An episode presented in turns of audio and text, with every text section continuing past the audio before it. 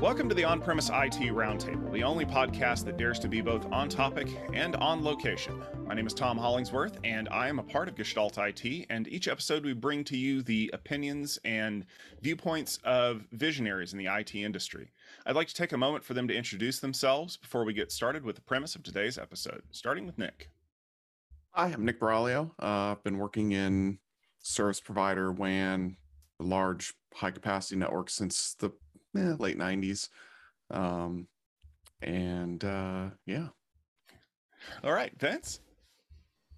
Um, Vince Schuele, been working in networking for about 10 years now. And you can find me on Twitter at Schuele22 or blogging at stubarea51.net. All right. And last, we have Chris. Uh, least I am Chris Cummings. Uh, you can find me on Twitter at cranky CrankyNetman, and uh, I very occasionally blog at slash 64.tech. That's slash the word, 64 the numbers dot tech. All right. Well, thank you all for joining us today. Let's jump into the premise for this episode. Uh, now, we talk a lot about security when it comes to IT because it's a very important component of everything that we do. And we all have our favorite ways to secure things. It could be a combination lock, it could be a keypad on a door, but it's probably a firewall. When I say the word security, if we're talking about IT, you're probably thinking of a box with blinky lights that does some kind of port scanning security and acts like a termination point for things. And you know what? If one firewall is good, more is better. So let's just put firewalls everywhere. And we know how well that that typically works. So the premise for this episode is that firewalls don't belong everywhere. And when we were talking about this, uh, we in doing the show notes from before, we were talking about the fact that it just seems like that people think, oh well, let's put a firewall in front of everything that has a perimeter. It doesn't matter. We need to treat this like a very hard, defined, crunchy edge. And the problem that you run into is that when you start inserting firewalls into everywhere, you create a whole lot more problems, not just secure layers, but you have middle boxes that need to be negotiated. You have operating systems that need to be upgraded. You have rules that can interfere with each other that don't quite make sense. And since I have a bunch of people on here who run service provider transit networks where speed is really important, I wanted to start off by kind of asking Has anyone in this group ever seen like a brand new Mark One Mod Zero engineer step into a service provider and go, "Hey, you guys need a firewall on that server farm over there, or you're going to get hacked." Uh, unequivocally, yes. uh, I think one of the most difficult things. Actually, let me take a step back. I'm gonna I'm gonna play the this card today. We call them UTM's, Unified Threat Management Devices. So the reason being they can do you know obviously a lot more than just stateful packet filtering but one of the very common things that i've seen over the course of my career is an engineer comes in that doesn't have a wide area background or a high performance computing background uh, and they don't understand that there's not a perimeter. Like there isn't like here is where internet happens because as we stated in the last uh, show you know we're the we are that little cloud on the diagram 90% of the time because most folks aren't running service provider networks. So uh, just understanding that the edge is not a physical location it is where the asn stops is a very significant mind shift that has to happen I think that's a good point to bring up, Nick, because, like, as you say, for enterprise people, the edge of your network is where the packets go to go somewhere else. And in a service provider, you're effectively surrounded because on one side you have your customers, and on the other side you have your destinations that you're providing transit for. And so the edges to you are a little bit different because they kind of focus on both sides. Because unless you're running a super large enterprise or you've designated yourself as a transit area, you don't have packets that land somewhere else. Either they go out to the internet or they come back in to hit something that you offer and they kind of stay there. So effectively, you're a leaf node in this tree. And I think it's important for people to kind of understand that that when you are the bypass, when you are the interstate, you want to make sure that you don't have a whole lot of stoplights, for lack of a better term. Yeah, I think I'll I'll totally agree with that and say that when it comes to the premise uh, of this of this episode, I I definitely agree. You do not need a firewall everywhere, though. I do think that there are places where they make sense, um, and I think that in my experience, I've seen people fall on either side, and not a lot of people are like in the middle on this one. And there's a lot of people are like, no, no firewalls ever. They kill your performance. They're middle boxes. They ossify protocols. They're they're bad for this. They're bad for that. Which a lot of it's very true, um, but sometimes it doesn't matter. And sometimes over here, you know, you can gain a lot from firewalls and next gen firewalls, UTM's, or whatever you want to call them.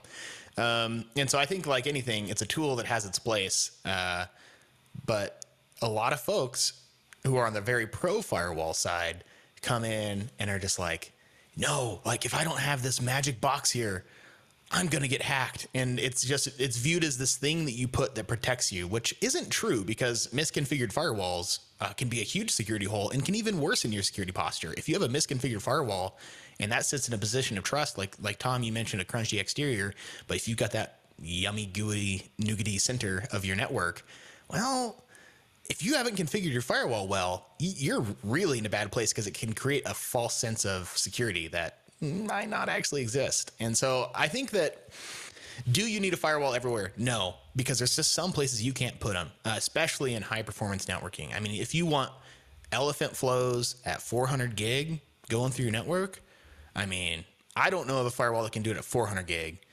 I mean, have 400 gig interfaces, but can it do you know, and maybe it can do 400 gig aggregate, but can it do an elephant flow of 400 gig? You know, and if it does, how many millions of dollars are you spending on one box versus, you know, a router or a switch that can do that? You know, so when it comes to really big high performance networks, which is what you see a lot in the service provider space, um, or university space, uh, you know, lots of different areas, that's where you start going, okay, we need to really still secure things, but we can't use this, you know, enterprise mindset of put a firewall everywhere. And I've been on both sides of the camp. I mean, I've actually at one place of employment uh, ripped out all of our routers and we put in firewalls everywhere, uh, and it worked really well. So I'm not the kind of person to sit here and say firewalls are bad routers and let firewalls firewall and let routers route. I, I don't actually agree with that, but you know, and I think it's important to draw a distinction there because, as Nick mentioned a little bit earlier, there are different kinds of firewalls that we see. Um, you, depending on how long you go back into the IT space, the like the original firewalls were effectively just high-speed packet filters. Like there's an ACL on the interface, just like you would have on a router, that says permit these, deny these, and do something. And like th- they did this trickery with certain vendors where you could like accelerate those. I remember turbo ACLs were a thing to provide, as Chris kind of alluded to, this ability to do high speed packet filtering. Of course, back then it was like gigabit packet filtering, and it was like, oh, the rage. And then as we added more and more software on top of those interfaces to be able to provide deep packet inspection or you know intrusion protection, kind of like you would see from a traditional IDS IPS type environment, that it created more delay and things like that. And even now, what I would consider like that UTM model is even further absolved from that because you've got things like application inspection that you have to do. You've got these new SASE models where you're routing traffic through a service chain that, I mean, conceptually looks like a firewall. It's just a disaggregated, blown up firewall across 15 different services. So I totally understand, Chris, where you're coming from, that there is that mindset of either it's an all or nothing thing.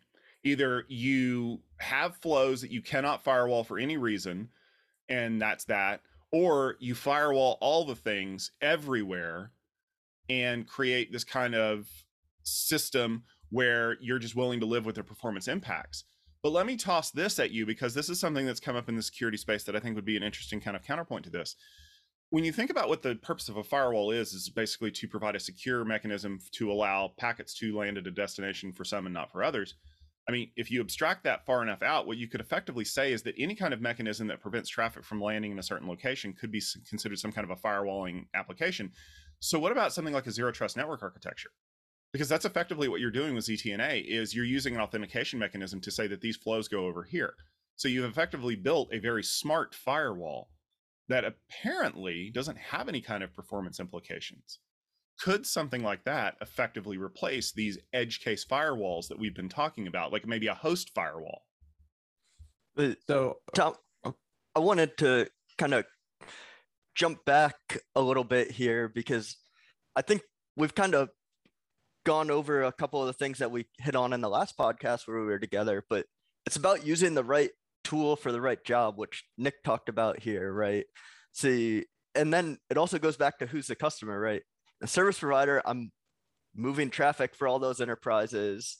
For my, you know, enterprise users within the service provider, they might have, you know, a basic firewall out there in front of all the hosts that are in the office and it does that but it's moving like a gig right? It's not those 400 gig flows that chris is talking about.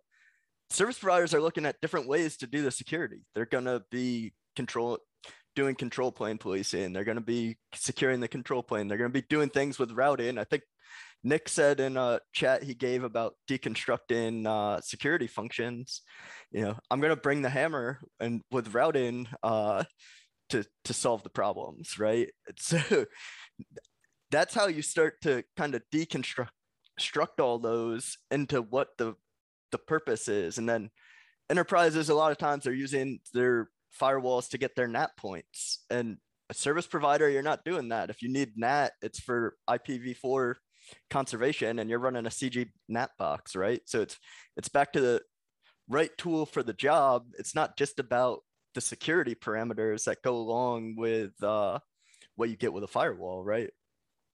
Yeah, I think you've you've said something um, that really makes a lot of sense, and that's the right tool for the job. And I think really a big part of the premise here is that uh, the common a, a common thought is that the firewall is security and you have to have it and it solves these problems where really it's just a you know i've let me take a step back. I've worked in some places uh, in the past where there was a misconception that you buy a firewall and you put it in and then you're done.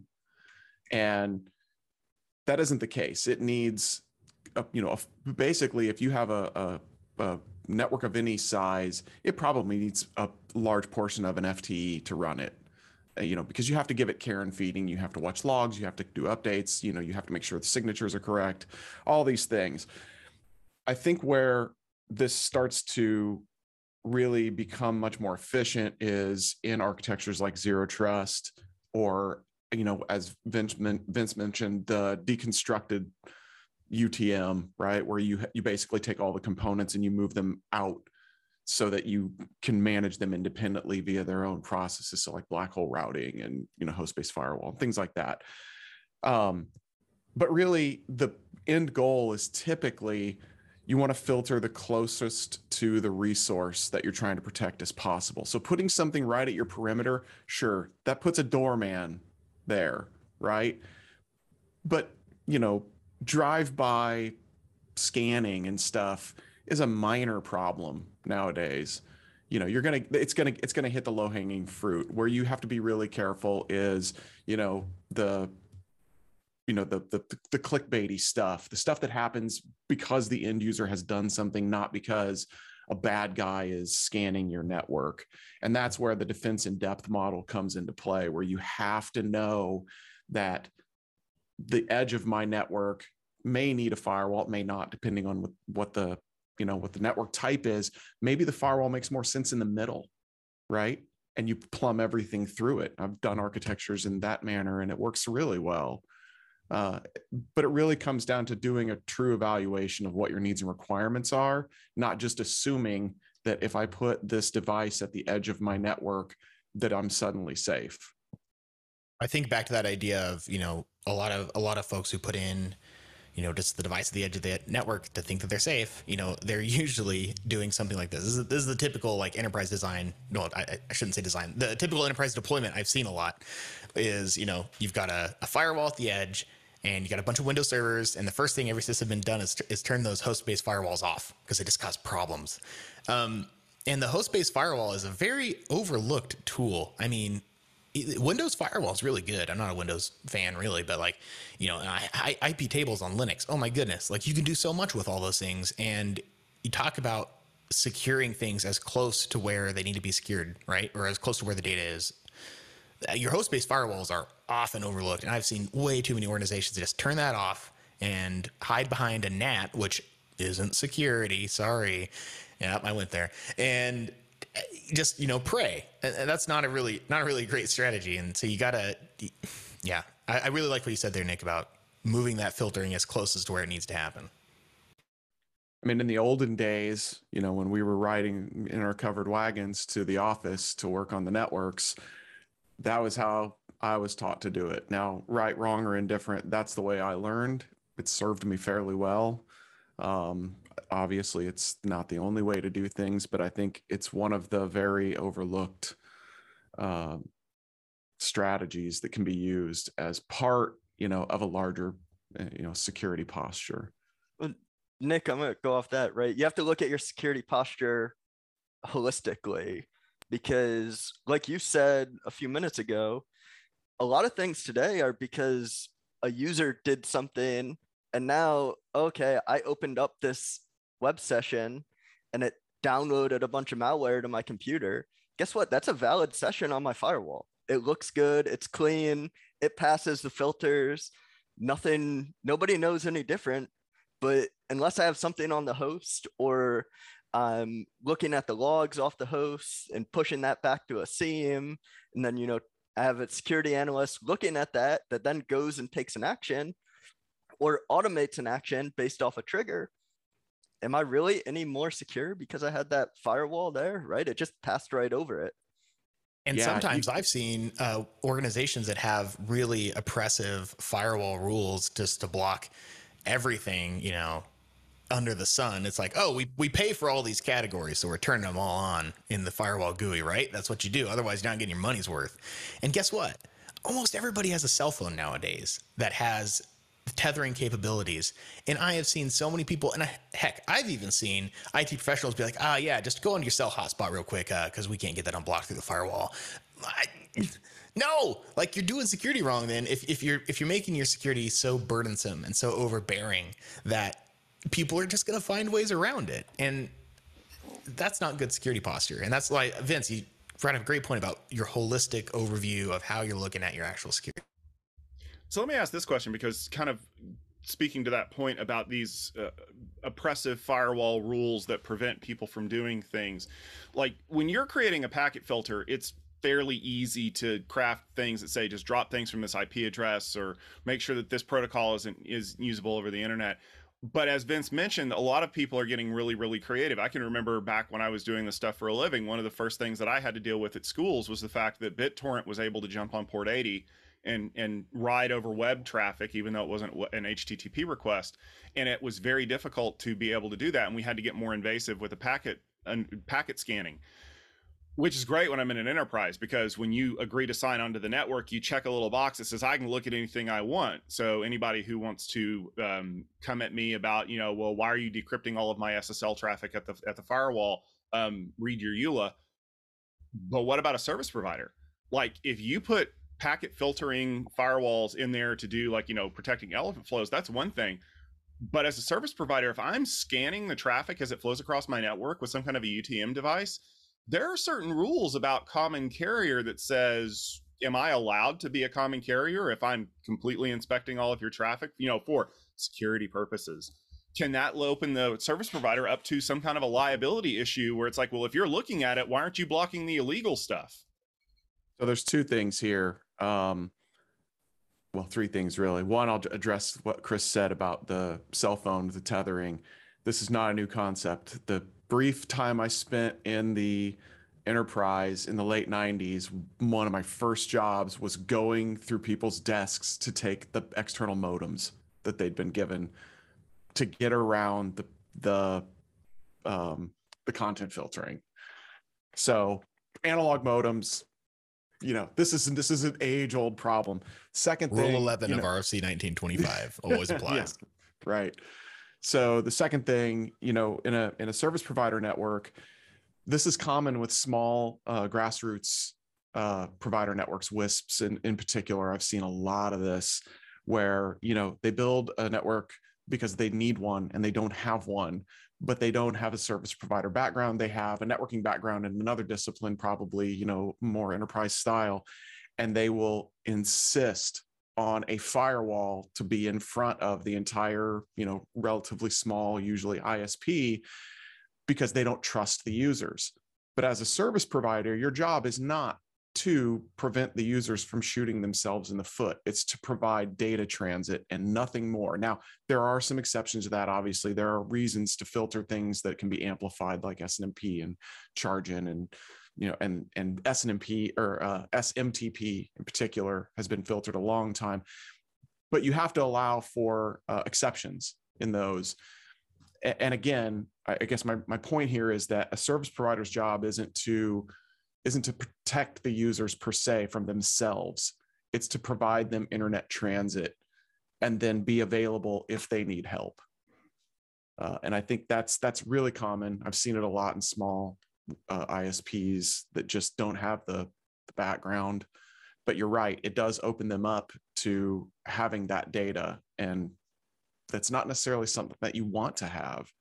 All right. So having firewalls everywhere probably doesn't make a whole lot of sense. We've talked about that. We we like this idea of the crunchy edge, which is as nostalgic to me as the 70s on 7 XM satellite radio channel. It's nice to think about every once in a while, but we're not ever going to go back there. Um, I've I've said in the past that we need to start thinking about security more like an M&M cookie. There's a crunchy edge, and there's good bits inside, but we still need to protect those with a nice candy shell. And that's a lot where a lot of the advances that we've been uh, talking about have been coming from. This idea of, of deploying these firewalling type devices closer to the edge resources that we're trying to protect. I mean, it's the reason why you have a host based firewall. It's the reason why you can put some kind of an interposing perimeter device kind of, you know, at a junction point. Um, I always think about, you know, the way that we deployed IDSs. It's like if you put an IDS on every system, you're going to get overwhelmed. Whereas if you put them in strategic places, you'll get the right data that you need to figure things out. With firewalls, where does it make the most sense to put them? Can you give me a couple of examples so that when people hopefully download this episode right before the change freeze is over and they go back to the office on you know monday in january of 2022 that they're like hey this is absolutely the place where i should be doing this. You know maybe the next uh, upgrade cycle they're like hey instead of buying 45 firewalls we need to buy five really big ones and put them right here so my advice would be that it depends. As always, I know it's a cop out, but it's true. Um, but I, I would just really, really recommend to people, you know, hey, if you're if you're rethinking your firewall design, don't don't overlook the host-based firewalls. It is incredibly powerful, um, really important tool. And even if you do have central centralized firewalls or edge firewalls in your organization, you still should have host-based firewalls. So that that would be kind of my two cents. Would be don't overlook that that one particular tool, and uh, you know use it to its best benefit. I think to couple onto that, um, if you're reevaluating your firewall deployment strategy, you should really be looking at it in a larger context of a defense in depth strategy. It's just a piece, right? It is not your security. It's a small part of how you execute your policy. So think about it in that context. Um, and then, Tom, you mentioned something earlier that I wanted to touch on that's sort of unrelated to the architecture, uh, although you know I have ideas about that as well. The uh, you know, if you have all this data, you have to make sure that you're actually using the data, right? You shouldn't be getting alerts for things that aren't actionable. You should have someone that regularly reviews the policy. You should have someone that's constantly looking at the the logging and everything else that's coming through in order to accomplish the other two pieces. So it's not just about where you put the things and how you configure them it's what you do with the data that they generate afterwards as especially as part of a larger strategy i think a, a good place where i still see uh, quite a bit of value in firewalls is uh, when you have multi-tenant data centers, right? So if you're an enterprise data center and you have a large multi-tenancy requirement, say I'm running EVPN and I'm running, you know, a lot of VRFs on it. I need somewhere to collapse those. I know that I want to kind of filter it with a hammer. I'm going to put a firewall there. I'm going to collapse the VRFs. I'm going to lock down the policy. I've, you know, it just works, right? I mean, it's simple, it's easy. I never thought I would say simple and firewall in the same sentence, but that's a great place. It gives you one exit to the data center and then you get to all your tenants inside, right? And I don't have to think about the policy a lot. Where that does start to get com- complex is when you have to manage state if you have a lot of data centers that you're stringing together and you have to think about that uh, from the routing standpoint before you go down that path. So, Vince, one thing that you and I have talked about in the past, you know, that I still think would be kind of cool to see would be a firewall that actually participates in my EVPN overlay and can actually do inter-VRF routing and inter-VNI routing in that context and extend EVPN all the way to the firewall. So firewall vendors, if you're out there listening, I'd love to I'd love to see something like that. I think that's coming. I mean, we've been seeing a very clear path where firewalls have, you know, reasonably strong routing stacks. I'm sorry, UTMs have, you know, solid routing stacks. They can participate in, you know, fairly large environments. Uh, they can do, you know, first hop routing. They can handle all the filtering and they can do the interface speed. So I think that that trend is well underway. And I'm guessing that you know, of the vendors that are listening, at least one or two of them has already got a strategy for doing this. Yeah, I think you're absolutely right that the the landscape is shifting. But more importantly, it's shifting because the way that we operate our networks is changing. So for those of you out there who are trying to figure out the best way to do firewall deployments, I want you to put yourself in a different mindset. I want you to think about a game of tower defense. You have a limited number of resources that all have different capabilities and a large surface area to cover with limited amounts of placement. Draw your network out and put your tower defense pieces where they make the most sense. Use the minimum number that you need to accomplish your goals. Because if you get stuck in this mindset of more is better, then what you quickly find out is not only is more way more expensive, it's also less advantageous because even if you do get an alert in the data that you've collected, you may not know exactly where that alert triggered, or you'll get interactions that don't make a whole lot of sense. You know, kind of like putting, you know, 18 of the same kind of tower in the same row. Well, if there's something that comes through that avoids all those towers, you're kind of sunk. And if you kind of think through that mindset, you'll realize one, we don't need firewalls everywhere, but two, certain firewalls or UTMs or application inspection engines work a whole lot better in other places. And with that mindset, I think what you'll find out is that you'll be able to provide a defense in depth scheme that will protect you much better than just dropping a packet filter everywhere that you think it makes the most sense. You'll be happier, your operations teams will be happier, and the people who write the checks for your equipment will be much happier. All right, well, that will just about do it for this episode of the On Premise IT Roundtable. Thank you very much to our guests for tuning in. Remember that you can always find the latest episode of this podcast if you head over to our website, gestaltit.com slash podcast. You can also subscribe in your favorite podcast application of choice, like Apple Podcasts or Overcast. You can also find us on iTunes. And if you want to leave us a like or a review, uh, people really do read those things and it helps them figure out if this is the kind of nerdy IT infrastructure talk that they want to listen to. We should be back with another episode very soon, so make sure that you tune in. Thank you very much for listening, and we'll see you soon.